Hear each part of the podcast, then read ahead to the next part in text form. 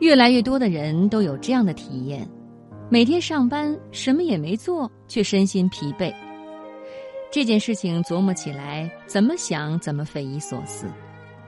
无非就是对着电脑打打字、做个表格，脑力也没有付出多少啊，更不必说体力劳动了。那么自己的时间精力都消耗到哪儿去了呢？为什么还会觉得那么累呢？其实问题就出在什么事儿也没做上。为什么这么说呢？接下来我们就听听这样一篇文字。通过对比，我对这件事情有一定的发言权。我既在办公室对着电脑工作，也做心理咨询，有时也讲课。我发现自己在办公室里坐一天，在咨询室里坐一天，包括讲课站一天，同样用脑，疲惫程度是非常不同的。在办公室里，大部分工作是文件报表，并不怎么费脑子，然而却非常的累。回到家什么都不想干，只想上网玩游戏。做咨询和讲课的时候，用脑强度理应更大。可是事实上，结束以后却精力充沛，晚上回家还能写点东西，毫不以之为苦。让我最难以忍受的，倒是看起来最轻松的办公室工作。原因很简单，做心理咨询让我感到帮助了来访者，讲课让我感到一些人受到了启发，这种感觉让我心里踏实。我知道今天自己的时间去了哪儿。对于一些人来说，它就有了意义。但是在办公室里呢，我做了什么，它很难让我产生出确定的意义感。倒不是说工作本身没有价值，而是说很难通过那样的工作，感觉自己和未来、和他人、和更大的世界有联系，很难感觉到自己是更宏大而有序的整体的一部分。而这是意义感的本质。所以呢，关键就在于联系，我们是否能够通过自己的工作建立与世界的联系？农民很容易建立这样的联系，春种秋收，一分耕耘一分收获；手工艺者能看见自己的劳动成果，并且知道这样的工作可以为一些人提供便利，或者是审美的愉悦。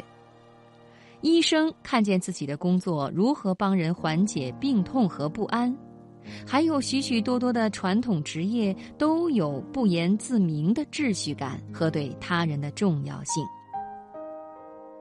在绝大多数时候，从事这些职业的人无需怀疑劳动的意义何在，于是他们坦然轻松，工作就只是工作，不必再分心去想我到底在搞什么。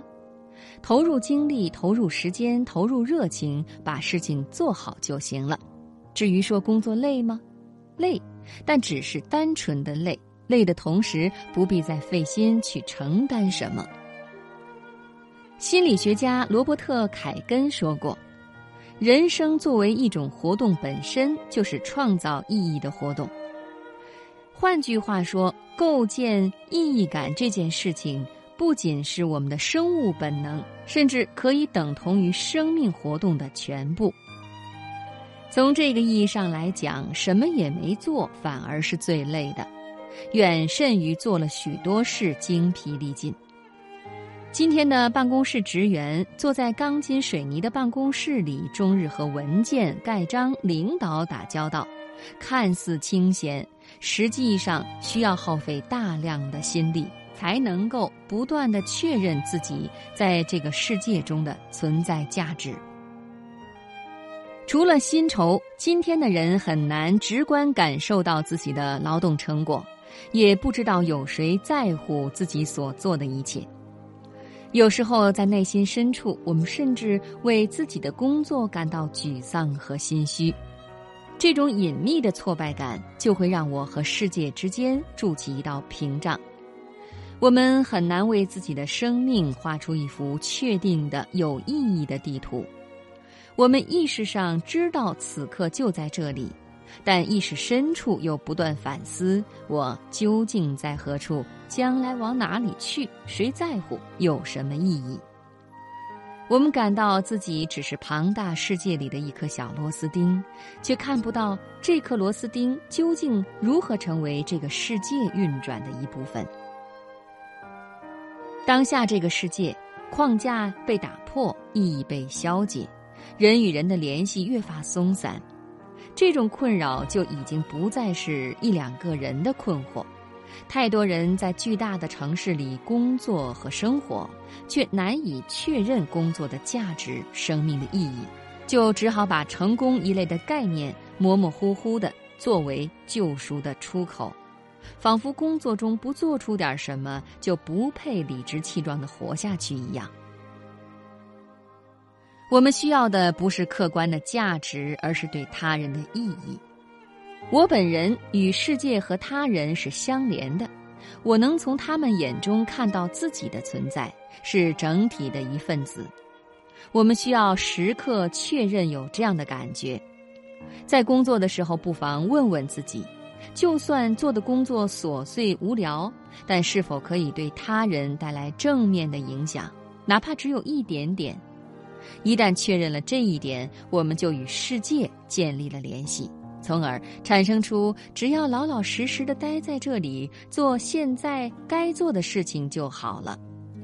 这份踏实感，让我们可以痛痛快快的沉浸于工作，无需怀疑，无需寻找，不怕疲倦，怕只怕什么也没做。